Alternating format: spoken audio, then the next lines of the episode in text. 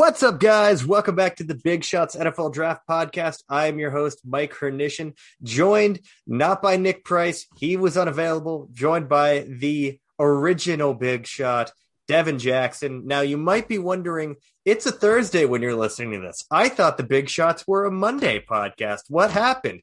A little bit of a backstory. Uh, Sunday, which is when we would have been recording, all three of us completely forgot what day it was, and then schedule conflicts got in the way. So it's a Wednesday when we're doing this.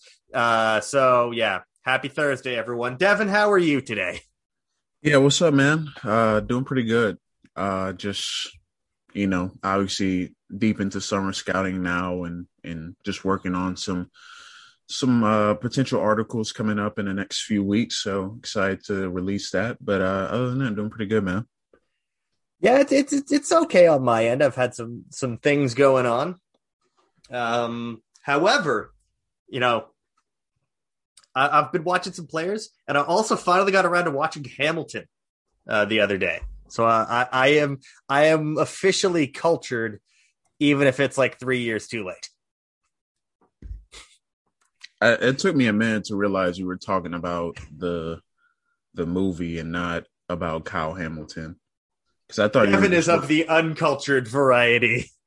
I thought you were just saying uh the. No. I watched Kyle Hamilton like two months ago. I was like, uh, okay, I, I thought we're calling him the Hamilton now. That's that's interesting. The Hamilton. You know what? Yeah, we're just gonna call Kyle Hamilton the Hamilton now.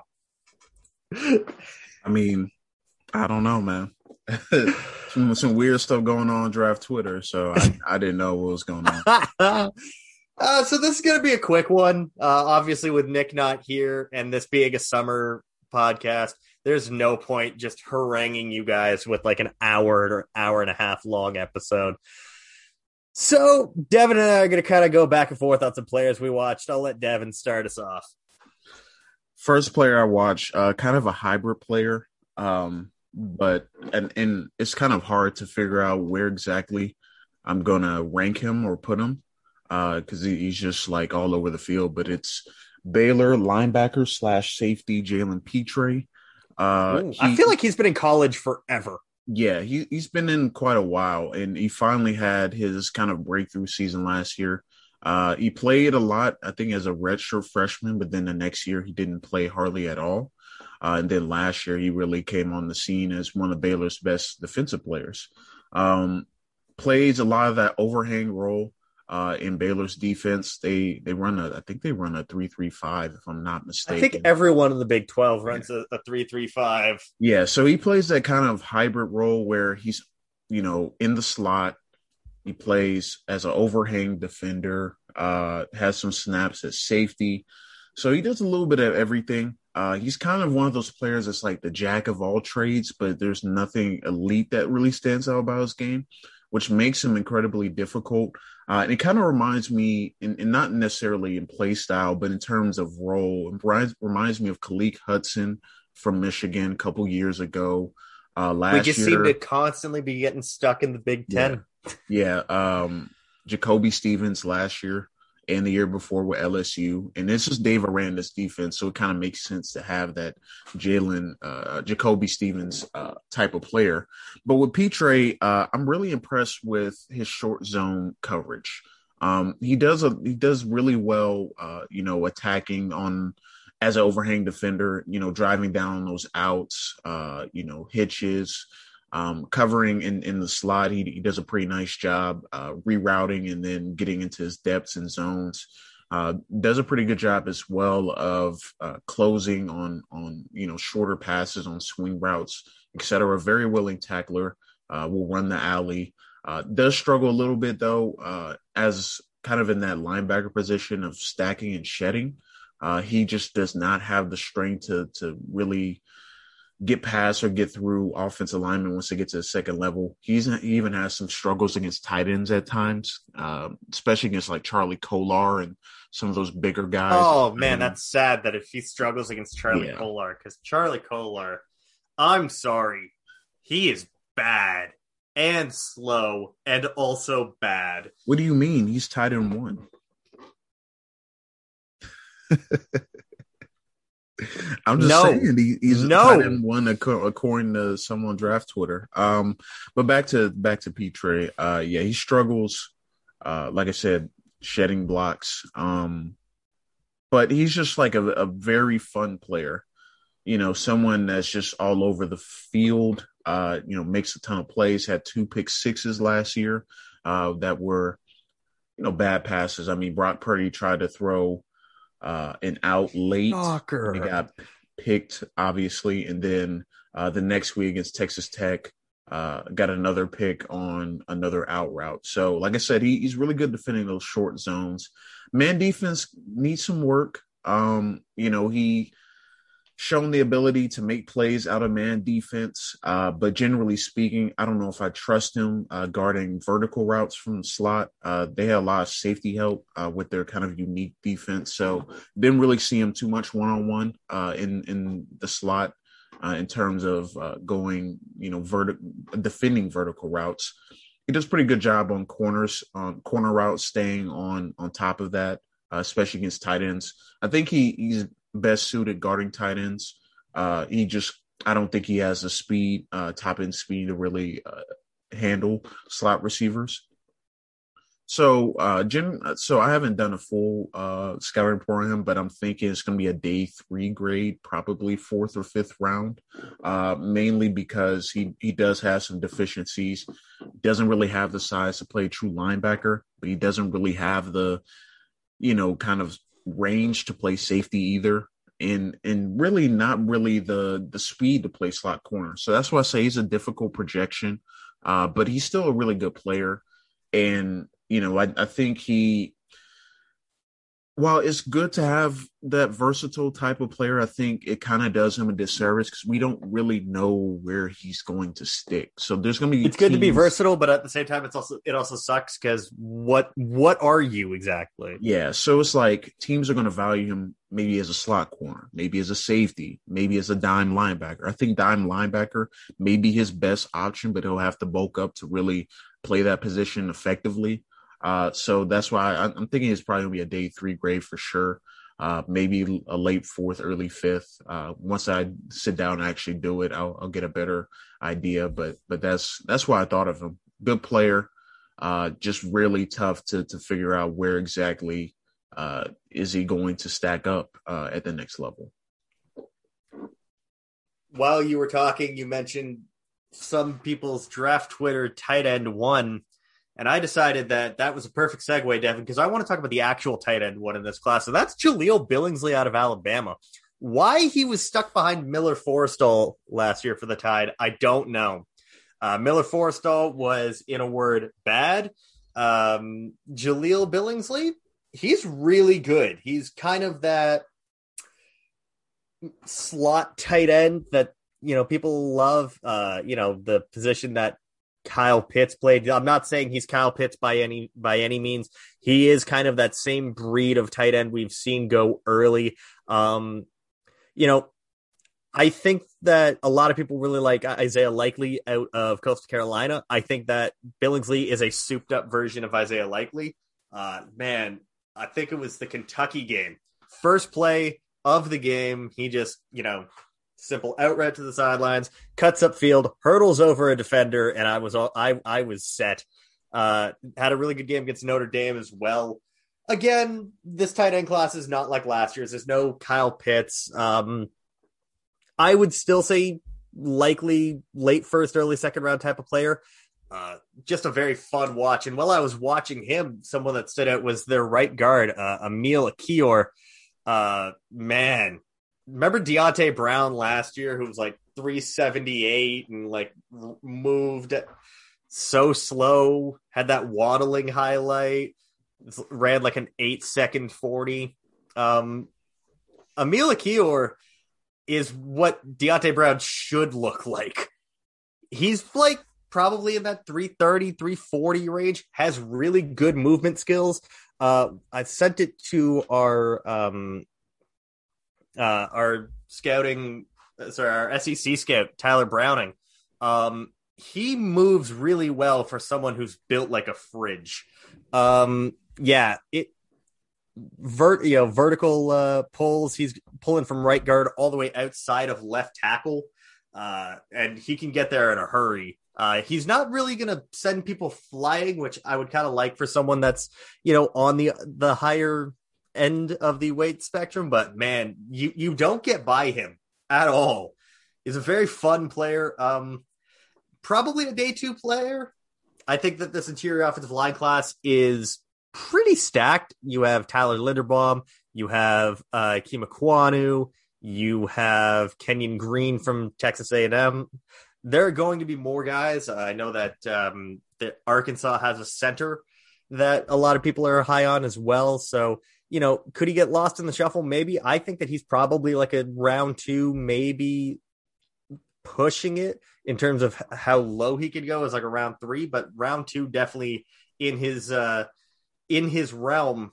Uh yeah, man, Alabama. There's another one. I, I don't want to go three in a row with Alabama, but I'll let you I'll let you break up the Alabama monotony by talking about a different guy. Well, it's funny enough. I'm to go to their rival Auburn uh, to talk about the next guy. Uh, but uh, right tackle Brodarius Hamm. Uh, yeah, we've been talking about him on this yeah. podcast last summer. Yes, sir. Uh, yeah, I mean he's he's big. I mean, simply put, he, we love our big boys on this podcast. We um, are the um, big shots, and Devin and I are both rather big. Yeah, so he, you know, he caught my eye during the season actually uh, when they played Kentucky that first week. Uh, he looked really good. So he weighs in about six six three thirty. Uh, you know, got that kind of size thresh threshold that you look for in, in a tackle uh, in the NFL. Um, his game is is very interesting because when he is able to get his feet up and down, make contact, and drive, uh, he's probably one of the best run blocking tackles in this class. But the consistency isn't there yet and he was dealing with some injuries last season uh, that kind of accumulated over over time, and you could tell by the end of the season when they were playing Alabama uh, that he he really struggled to to handle some speed rushers. That's kind of his biggest weakness right now. Uh, he just he he's not the most athletic uh, tackle, so going up against those speed rushers, those guys that can get underneath him, uh, he tends to struggle with uh, because he just does not have the the foot speed laterally to match it. But he's incredibly incredibly strong. Uh, has a great story too. He's a cancer survivor.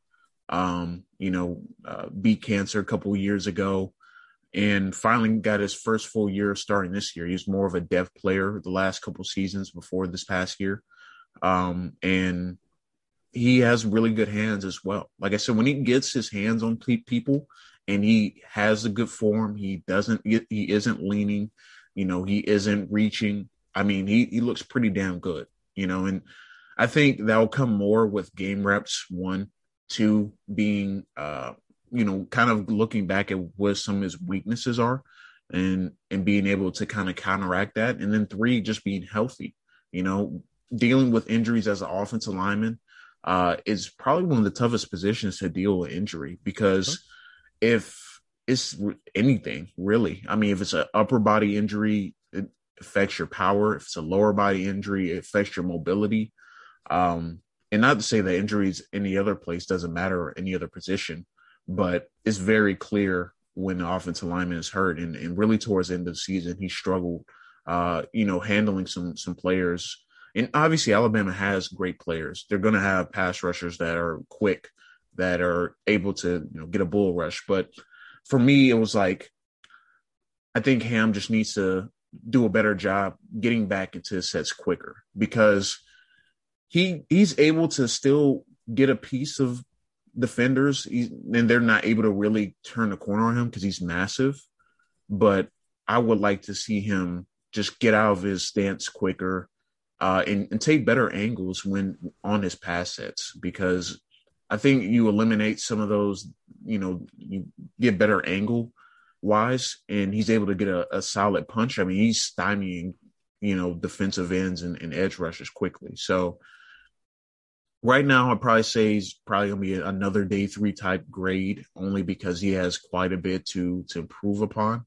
Um, but you know, I, I still like him as a player, and I think he can be really good. Uh, you know, if he continues to improve, his run blocking is always already superb. Even though he he does get out of position at times, and uh, he's not exactly the most athletic, so in reach plays he does struggle. But when he he's able to get those blocks, he's able to get to his landmarks. He looks like a really good football player. Yeah, that's someone that I think in around this time last year you were talking about, and then of course Auburn had kind of an up and down season. So yeah, kind of falls. I, am interested to see how that offense changes with Bryan Harsin there. Um, maybe they can save us from more Bo Nix, but I don't. I don't know about that one. I'm going to go back to Alabama uh, because, of course, uh, man, I like John Metchie. I like John Metchie. I don't think that he's like wide receiver one. I don't even really think he's like a, a round one type receiver. But even as like the fourth receiving option last year, he was still just so good. Uh, he really stepped up in the absence of Jaylen Waddle. Um, same build as like everyone that goes through Alabama, it seems like six one between 170 and 185. Good route runner, good speed, really good hands. I feel like it's everything that we've said in the last couple years about, about DeVonta Smith, or Jaylen Waddle, nowhere near as fast as Jaylen Waddle, or Jerry Jeudy or Henry Ruggs. Again, like speed, not the same realm as as uh Ruggs or Waddle, but just like in that probably 4-4 range, really good route runner. It's Alabama has a type.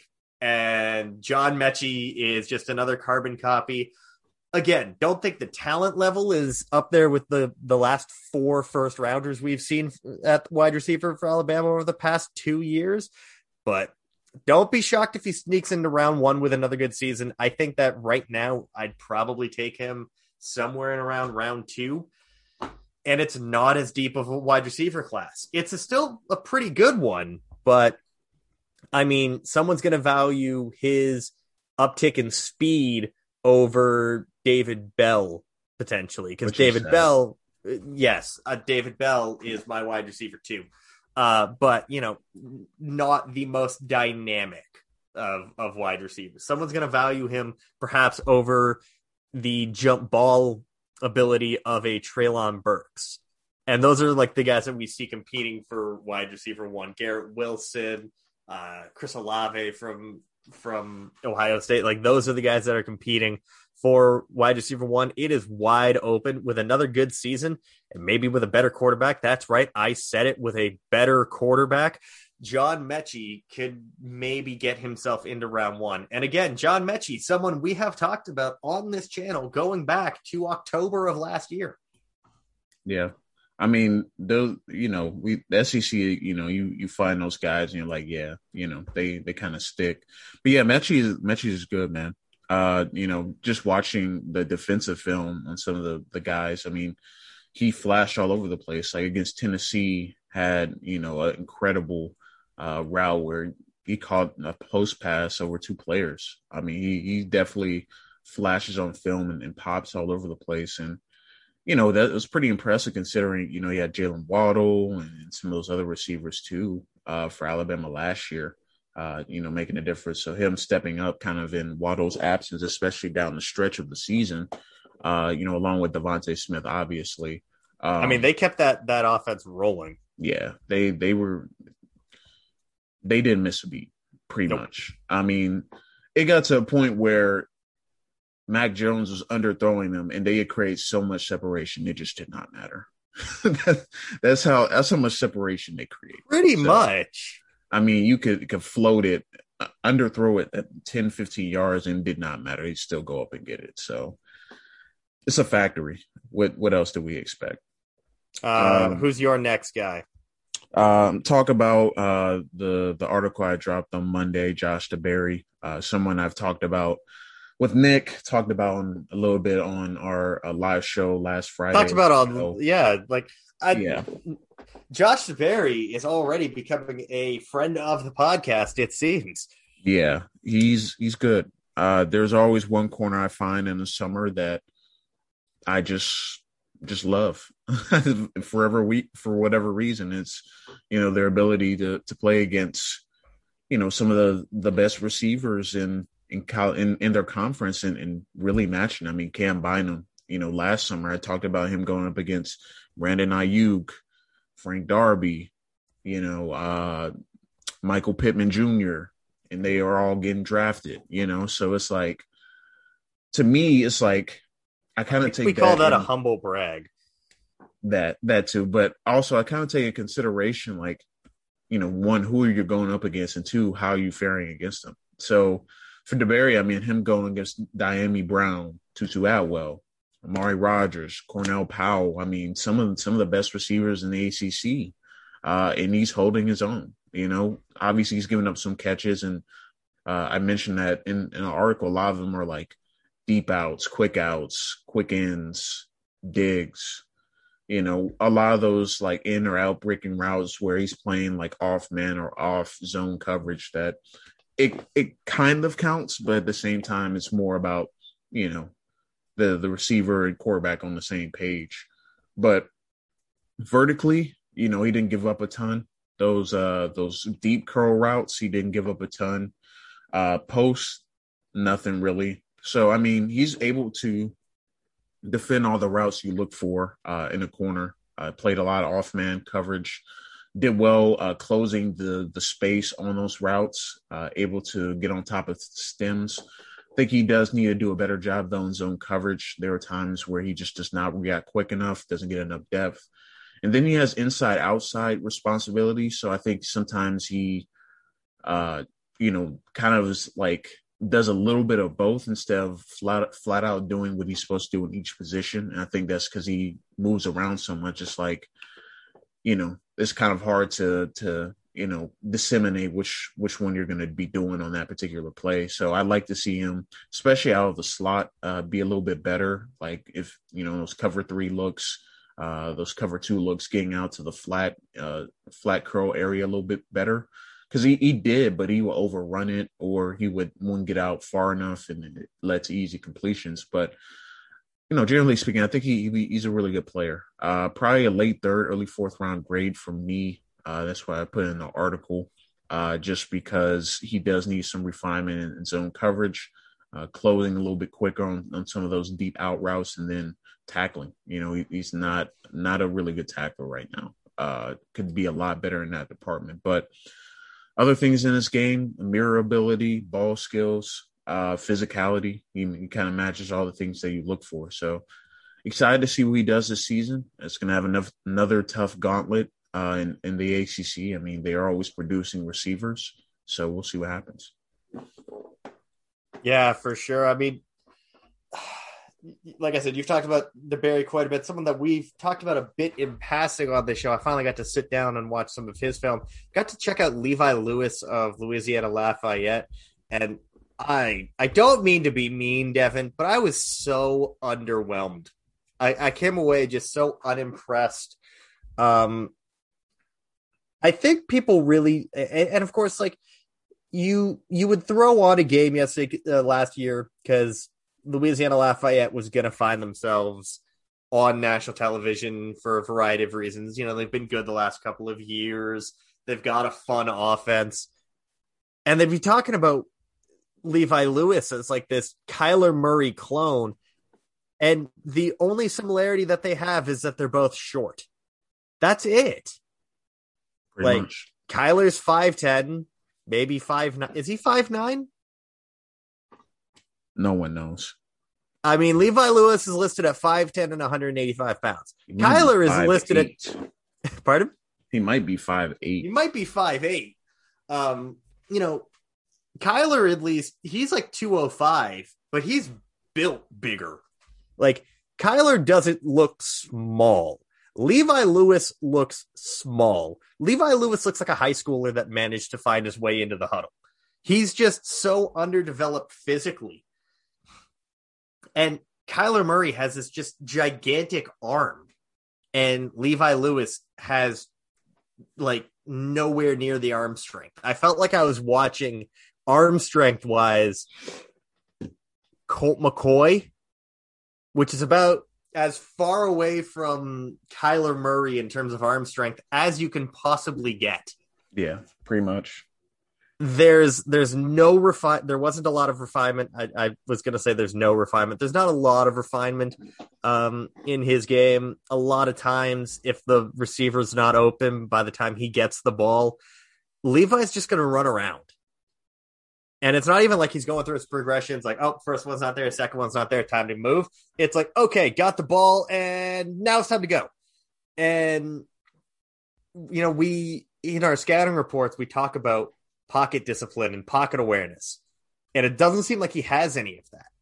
And then, like, we talk about mechanics and when he's throwing from a clean pocket, which is a rarity because normally he's trying to run around because he's actually at his best throwing the ball when he's on the run. But when he's sat in a pocket and he's actually deciding he's going to throw from within the pocket, his feet are completely flat. And when you throw completely fat, flat footed and you're not even like leading into your throw, all that ends up happening is that ball ends up off target. It's not in the receiver's catch radius. A lot of times he's got, you know, wide receiver running to the sideline and then they have to reach back to catch the ball because, you know, the timing was off, the placement's off. Or he throws it and it just comes out flat. It floats. There's there's not a lot of zip on the ball. Uh, he's he's late throwing a lot of the time, and then throwing downfield. Jeez, it's a good thing that Louisiana Lafayette runs a lot of short, short routes and not even like a lot down the field or intermediate because if it went about 15 yards, it it just stopped. It I've never seen a ball die at 15 yards so frequently. Yeah, I know people want to. I know people want him to be good because I mean, who doesn't love a short quarterback? But we're pushing it if we're saying that that that Levi Lewis is going to be anything other than maybe a gimmicky type player at the next level, maybe a kick returner. It's just not there as a quarterback. Yeah, it, it's disappointing, like I said, because he looked really good in 2019. Um, and and based on that 2019 tape, I mean, you you could argue he, you know, maybe had a chance at at cracking an NFL roster, but took some some significant steps back as a quarterback last year. Um, was disappointing because uh, I I really thought that you know he might do something a little bit more, you know, but it was really the running back room that that kind of carried that team. You know, Elijah Mitchell and Trey uh, Ragas uh, for for Louisiana. Kind of kind of was that engine for the team. So I was disappointed, you know, kind of is what it is, unfortunately. Uh, final thing I talk about. Um, got an article coming out on Friday. I'm working on uh, a piece about you know, we talked a little bit about Bo Nix and, and whatnot, and talked about that new offense uh, with Bryan Harsin coming in. I'm doing kind of a deep dive on uh, Bryan Harsin's offense, kind of what they look to do, uh, and then uh, what can Bo Nix do in that offense, and what can he do, the things he can do that will help him be a better quarterback. Because uh, simply put, he was not fit for Gus Malzahn's system. He's not Nick Marshall. He's not Cam Newton. He's not Malik Willis, even. You know, he's not that dynamic runner that, you know, can fit in that system. You know, he, he he's a very capable runner. Uh, his running ability kind of reminds me a little bit of Jake Locker in terms of he can get it done, but he's not going to beat you with crazy, you know, 40, 50 yard runs where he miss makes 17 people miss. That's just not what his game is. And to be honest, the Auburn offensive line was was pretty bad last year. I know I know Bo Nix wasn't good, and I just talked about Auburn offensive lineman. I was gonna say, I'm like, Bo Nix is it was not good. Yeah, Are we talking he, about fullback three? Look, I I have a different opinion. I have a different opinion. I think he he can be a better passer than Sam Ehlinger and some of those other big quarterbacks that that just don't pan out was. I think he can be better than that. Uh, which I just wanted to be a smart ass. I, I, I, haven't actually studied him in depth. I do I remember from watching him live, though. He's just not. He's just not good. Yeah, but you know, when, when I've actually got a chance to look at the film, a lot of it is like, you know, it, it's like him making wrong protection calls. Uh, you know, the offensive line just straight up not blocking anybody. Uh, you know, they they let a lot of free rushers get through, especially in the Georgia game. It, he was running for his life all game, and that was a good front. Yeah, yeah. They they changed their fronts a lot. They did a lot of different things that Auburn just wasn't ready for. Uh, changing, you know, like I said, the the alignment, bringing exotic blitzes. I mean, Kirby Smart's defense is very complicated and it's very hard to to game plan against. So I, mm-hmm. I fault no one for struggling against them, but it, that game in particular, and it was like he was making impossible plays. Like he had three free rushers one play, and he he made the miss, and he made a bad throw on the on the back end. It should have been picked off. But it's like, how can you operate like that when you don't even have time to throw? So to me, I think the, the scheme change will help.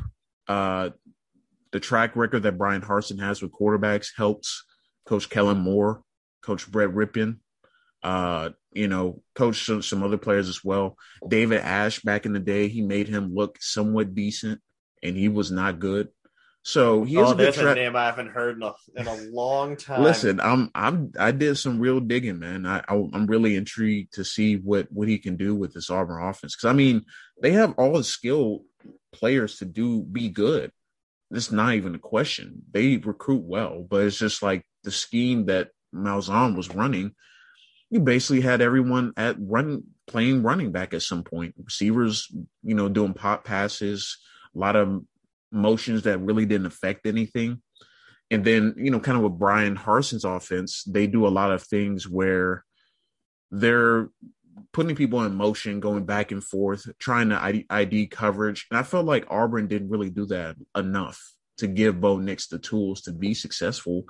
He had to figure out what protection he needed to be in, where the blitzes might be coming, uh, what coverage the team is in, and you play against teams like Georgia, Alabama, LSU, they're going to disguise coverage. So you need some help. And I feel like the the offense that Malzahn runs, it's just go, you know, get tempo, go as fast as you can, try to get yards on on pop passes and stretch the team horizontally while you know, Harsin's offense is more about figuring out what the defense is doing, attacking their weakness. So that means they could operate out of shotgun, under center, pistol. So it's like it's more dynamic in terms of different variations and whatnot. It's more, it's, it's closer to Joe Brady than it's closer to Gus Malzahn. So I think that'll help Bo Nix out this year. Yeah, there's one more player I want to talk about briefly, and then we'll probably wrap up. Uh, South Carolina edge rusher Kingsley Enagbare, another name that I can't wait to hear you have to say multiple times over. I love, I love watching Devin's face whenever I have to say a name that I know he can't say. Um, Enagbare is pretty good. Uh, plays a bit of that hybrid role for South Carolina, three four outside linebacker, four three defensive end. Kick inside a little bit to play um, some uh, defensive tackle at times. Uh, just checking on his on his measurements because it, it's it's been hard to find a lot of sites that are doing 2022 draft stuff already. He's 6'4", 260, uh, so he's got good size, decent burst off the edge, pretty good bend. Uh, South Carolina's best player in that front seven, which is not saying a whole lot. Um, man, that last year they were led very much by by Mukuamu and Jaycee Horn and everything else in on that defense was just dire. It's the reason why South Carolina was pretty bad last year. Uh, they've got a new coaching staff coming in. Um, who's the new head coach? It's driving me nuts. Uh, oh fuck, he was um Oklahoma's like assistant or something. Uh, hang on, this is great radio. Um, Shane Beamer. Shane Beamer, yeah. What was his job beforehand? Because I Oklahoma literally can assistant. Hold on, let me see the exact title. Assistant head he, coach for the offense. Oh, okay. So I'm wondering what their their um I'm wondering what their defense is going to look like because obviously bringing in an offensive head coach, they want to try to keep up with the uh, Floridas and the Georgias and the Alabamas. South Carolina is going to have to drastically change their offense, but what's that going to mean for the defense? I think Enagbare is going to be the leader on that team. Um, although I must say it was very confusing at times because Enagbare wears 52, Ernest Brown wears 53. So at times I had to keep going back and rewinding to figure out which one of them actually made the play. But it uh Enagbare finished last year with 2020. He had six sacks. He had three and a half the year before. So he's gotten better in terms of actually getting to the quarterback each year. Um, and there are a lot of instances where he's chasing that quarterback and that quarterback is running for his life. Uh, I think it was the Tennessee game where I want to say it was Guarantano, but I really hope it wasn't Guarantano. Uh, was running around like a chicken with his head cut off. It definitely was him. It it likely was. It definitely was because it was the first game of the season. What? Oh only, yeah, that yeah, that was definitely him. and I only know that because I watched a lot of Tennessee film. A lot. yeah, so that was Guarantano. Uh Guarantano was running around for you know for his life. Uh and Enagbare was just making his life a living hell. Uh also last year Enagbare had three forced fumbles. Uh he is a a big fan of the strip sack, which is going to win him a lot of fans. Now, our SEC scout Tyler Browning labeled him as a third round pick, kind of early third.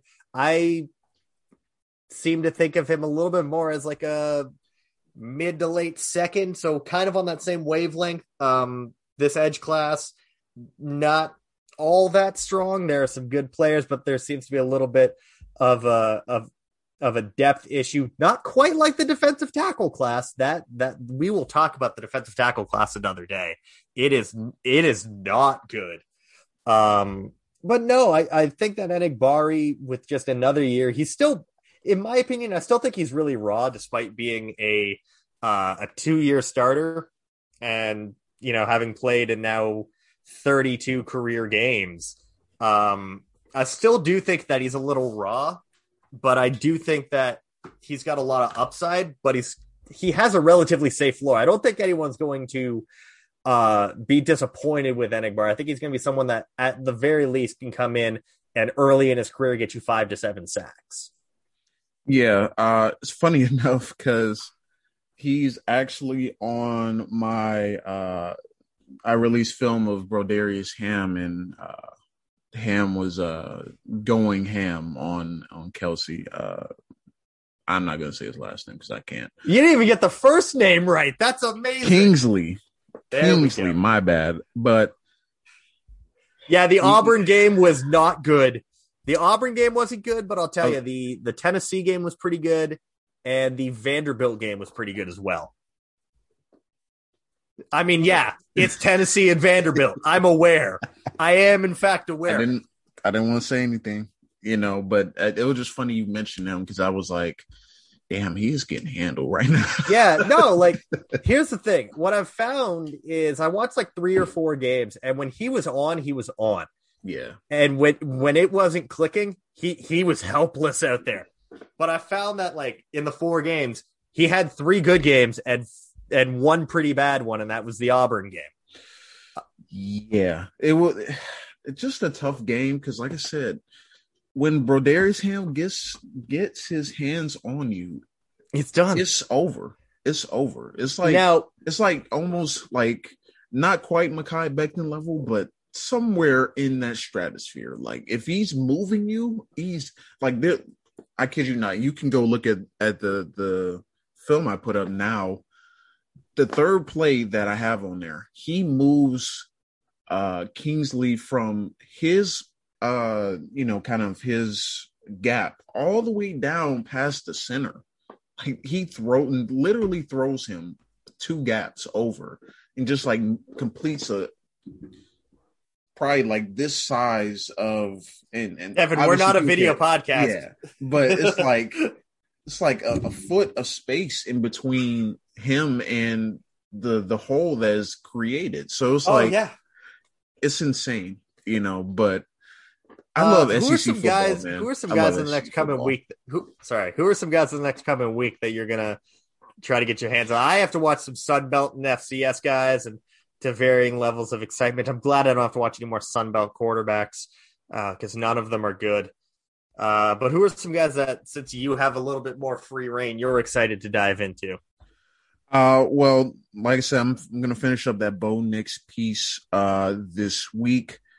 Um, heard some good things about receiver Justin Hall from Ball State. Um, of course, of, you're going to a MAC wide receiver. You've got like free reign of everyone you want. You're like, I've heard some things about a guy that's maybe going to be like a seventh rounder of that's right. I I will pound the table for six and seven rounders. I I do not care. I don't care. uh, I'm gonna get to Darian Kinnard as well. This upcoming oh, he's on my list this week too. I, obviously, I did I did Evan Neal. I have to finish up Abraham Lucas. Uh, Darian Kinnard is someone that I'm I, I want to watch. Yeah, I'll um, say I'm, I'm, gonna get to uh, Lucas. Lucas might be OT three. I have to uh, check him out at some point. But, Evan, uh, Evan Neal doesn't do it for me. Zion Nelson, the the potential's there, but I'm not sure the the game to game consistency is there. Oh boy, yeah, he yeah. he might be OT three. I'm not yeah. gonna lie. Uh, I'm also looking at getting into more of these running backs. I have mentioned this a lot. This is a ridiculous running back class. Um, I, I, I have said that there are going to be a ton of running backs in my t- preseason top 50. Uh, Devin, I'm at I'm at so far like 34 players. I have five running backs. I think that there are two more that can join them. There there yeah. might be seven top 50 preseason running backs. Jesus. Yeah. But yeah, um I said Kinnard. I'm also gonna go back and look at Wan'Dale Robinson. Oh, uh, I can't wait! I can't wait. He's, Him he's so Kentucky is going to be so fun. Um, so I, I might, I might do. You know what? I might, I might get in. I might do a deep dive on Kentucky. Maybe we'll see. You know, because they, they got some interesting pieces coming in. Because they got that two headed monster running back. Uh, they got Will Levis coming in. They got Wan'Dale Robinson too. Uh, and they got obviously the offensive line is, is pretty stout. So they, they got the makings of, of being a pretty good offense in SEC. Um, so I'm going to watch, you know, Wan'Dale as well. And then a couple more guys that I may get to next week, but probably not. Uh, Daxton Hill from Michigan, heard a lot of good things about him. Um, and then Jack Snyder, the tackle from San Jose State. San Jose State offensive tackle. That is that is the most Devin sentence I have ever heard in my entire life. And I think that there is in fact no way to top that. So I think that it's a good place to call it. So until next time, guys, you can follow me on Twitter at Mike H underscore draft. You can follow Devin on Twitter at real D underscore Jackson. By the way, Twitter, give the man back his blue check mark. Just saying. You can find the show on Twitter at Big Shots Pod. Follow Nick on Twitter at Price Check 3. Follow our work at Blue Chip Scouted. We just actually redesigned the website. It looks phenomenal. Gorgeous. And then when you're listening to this on Thursday, don't forget Friday, either 7 p.m. or 8 p.m., there will be a Big Shots Extra live show with the three of us. Uh, in it, you know, probably come in, hang out, spend half an hour it's kind of fun having a live show and a recorded one.